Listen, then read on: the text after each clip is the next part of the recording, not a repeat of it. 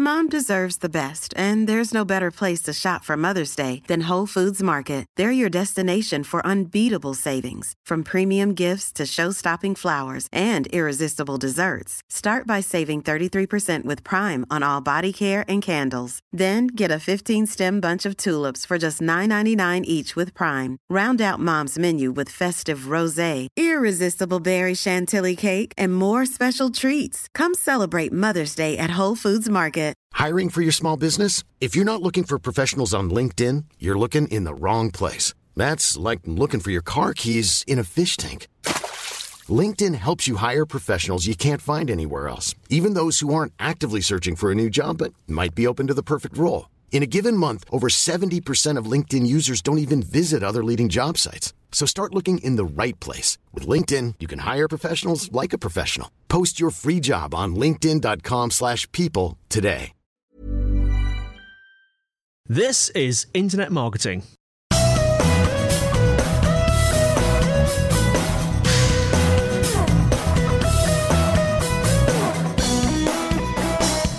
Hello, everyone, and welcome to another episode of Internet Marketing brought to you by Site Visibility at sitevisibility.com.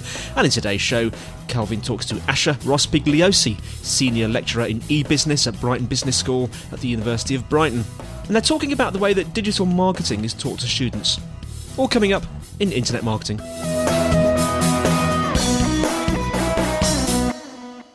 Asher, so you work at the University of Brighton. Can you just give the listeners a, a, quick sort of background on the department you work in and some of the courses you teach and some of the, the research interests that you have?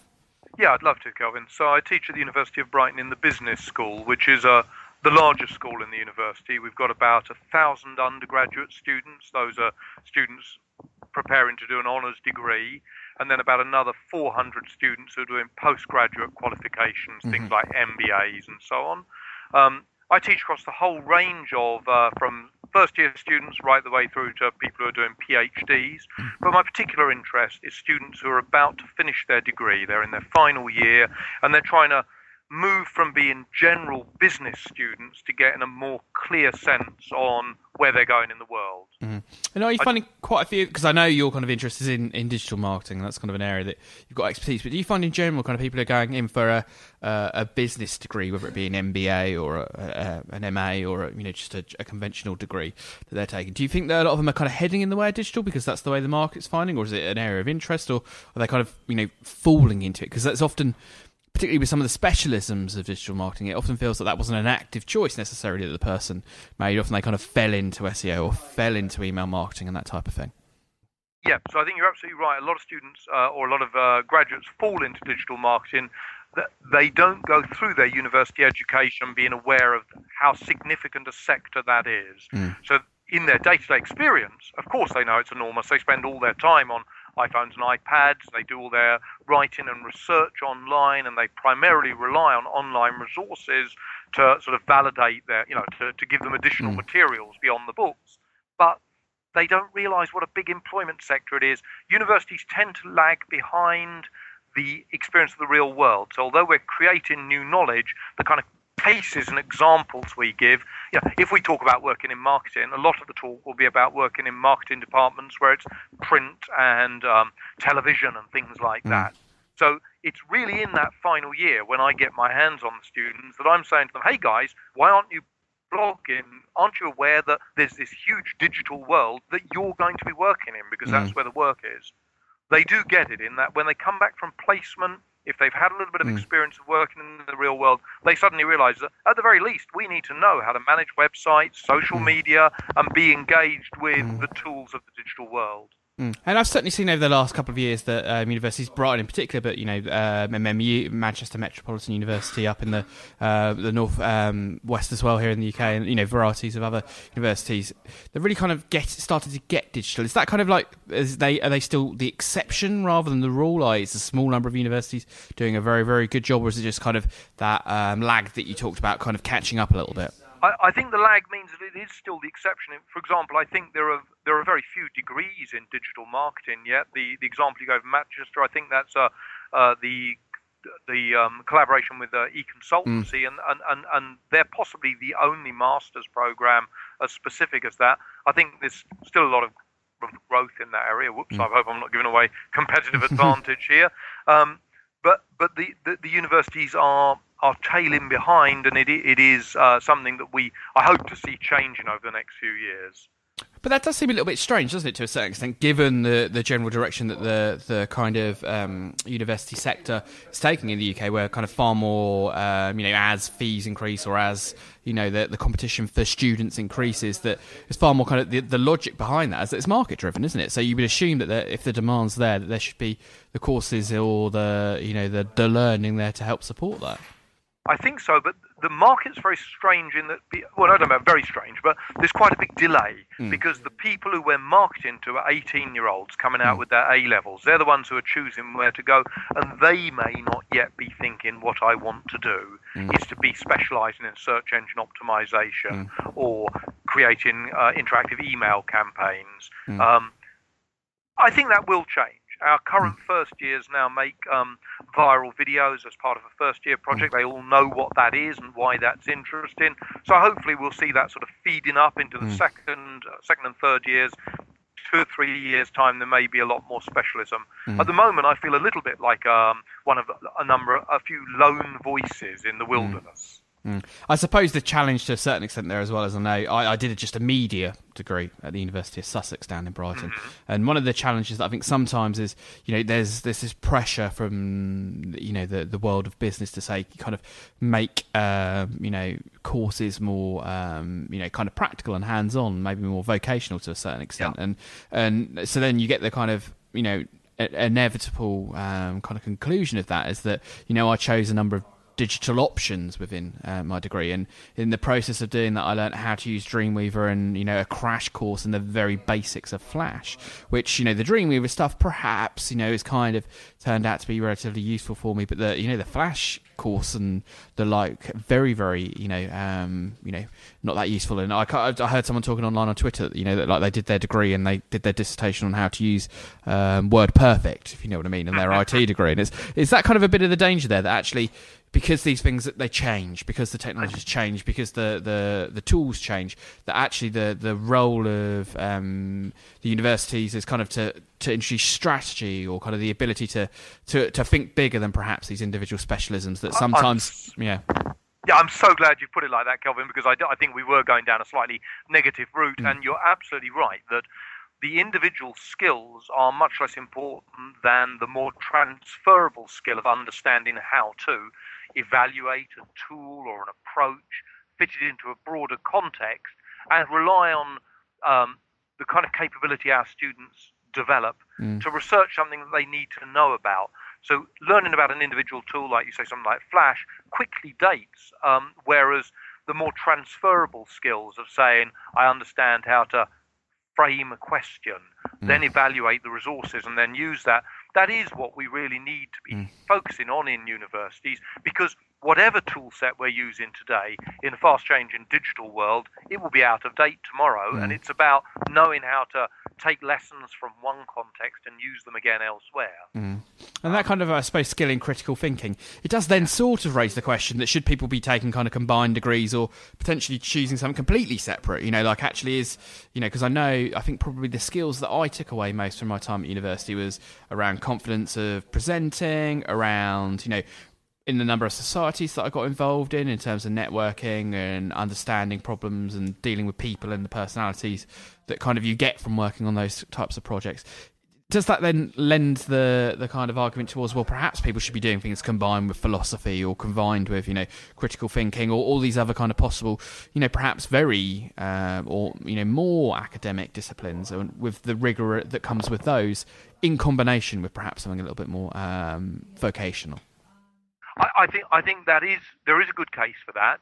Um, about seventy percent of graduate jobs say that they are open to graduates of any discipline, mm. and as you say, often what employers are looking for is primarily critical thinking, the ability to go on and learn about things for yourself, so independent learning, um, and skill, soft skills like presentation and so on.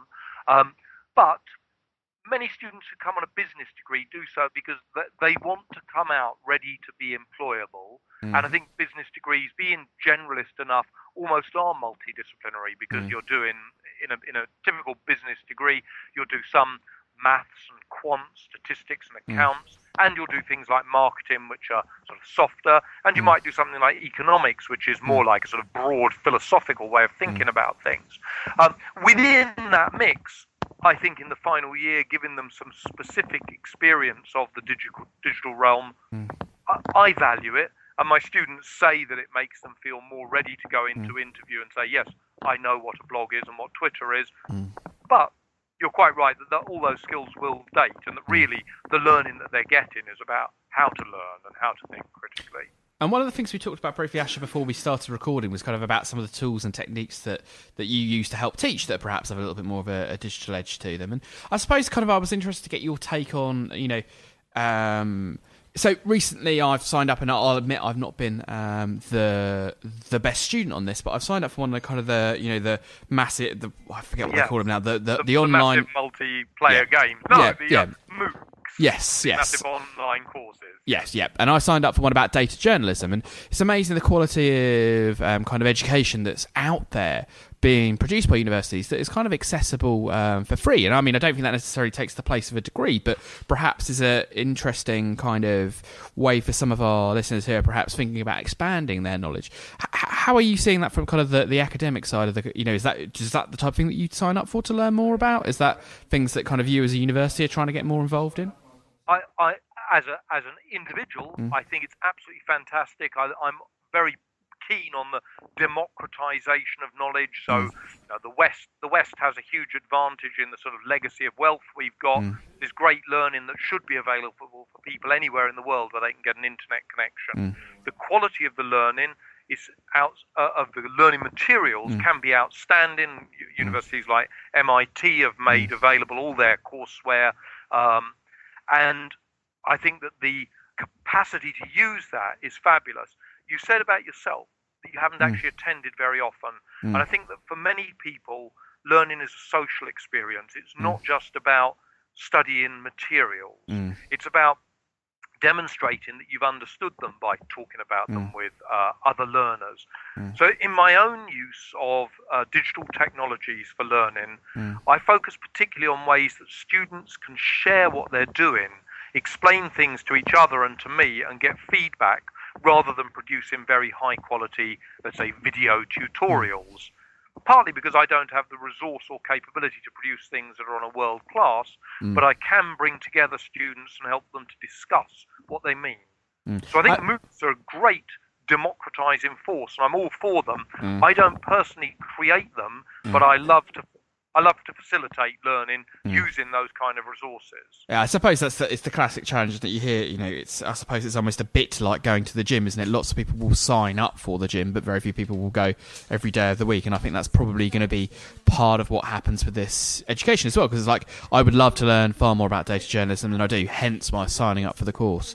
Um, so yeah, um, yeah, I definitely think it's an interesting way um, that's going to head in the future on that side of Yes, things. I mean we are getting to a range to an opportunity where, so a time where there's opportunity to learn about anything from the best teachers in the world with the best resources in the world, and the role of the university, I think, is to provide the experience in which you can, or my university anyway, is to provide an experience in which you can come and do that Mm. and enjoy being amongst other people who are doing it. Yeah, Either so it becomes more real yeah more efficient in you know, and I suppose validation of the learning as well, isn't it? Because there is that kind of you know self taught you can get so far, but I think for a lot of people that kind of external validation that what they're knowing and learning is is of a of a, a you know a quality control standard is kind of you know potentially very important there as well. And of course, for employers and things, it's Mm. all very well someone saying, I've been and looked at the courseware from uh, Mm. MIT.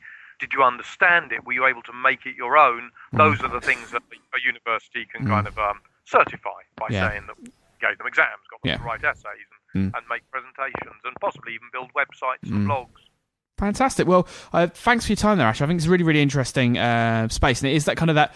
Uh, the, the thing I would say to you know some of the listeners here, here perhaps um, you know kind of quite experienced digital practitioners themselves, there will be kind of local institutions to you who um, you know uh, perhaps crying out for um, some kind of practitioner um, you know involvement in their courses, and I know that kind of it's something that you know I've been keen with some of my colleagues at Site Visibility to to try and wherever possible you know come in and in our case often it's kind of quite pragmatic in the sense that we're trying to sell um, some of the you know SEO, pay per click, analytics, some of the disciplines that we're interested in, in order to get people interested enough that they would apply for jobs in that space. But I think even above and beyond that, if you're not a um, person doing the recruiting, there's certainly I think uh, people who's always willing to listen and learn from practitioners. Definitely. Thank you. Fantastic. No, really appreciate that, Asher. And yeah, um, I, what I'll do is I will share in the show notes all of Asher's details online. I definitely recommend um, following him online on Twitter. He certainly shares some interesting things that the guys at Brighton University are up to. Thanks, Kelvin.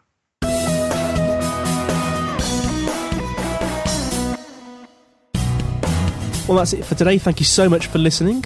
You can find us on the internet at www.internetmarketingpodcast.org, where you'll find show notes, links, and instructions on how to subscribe. We would absolutely love to get feedback, comments, and questions from you. If you want to send an email, send it to kelvin.newman at sitevisibility.com. Also, feel free to comment on the website, and if you'd like to use our voice line number, if you're outside of the UK, it's plus four four one two seven three two five six one five zero. If you're inside the UK, it's 01273 256 150. And you can leave a voice comment or question and we'll play it on the show. Also, we would absolutely be delighted if you would give us a, a rating on iTunes itself. Well, that's it for now. Andy White signing off until next week on Internet Marketing.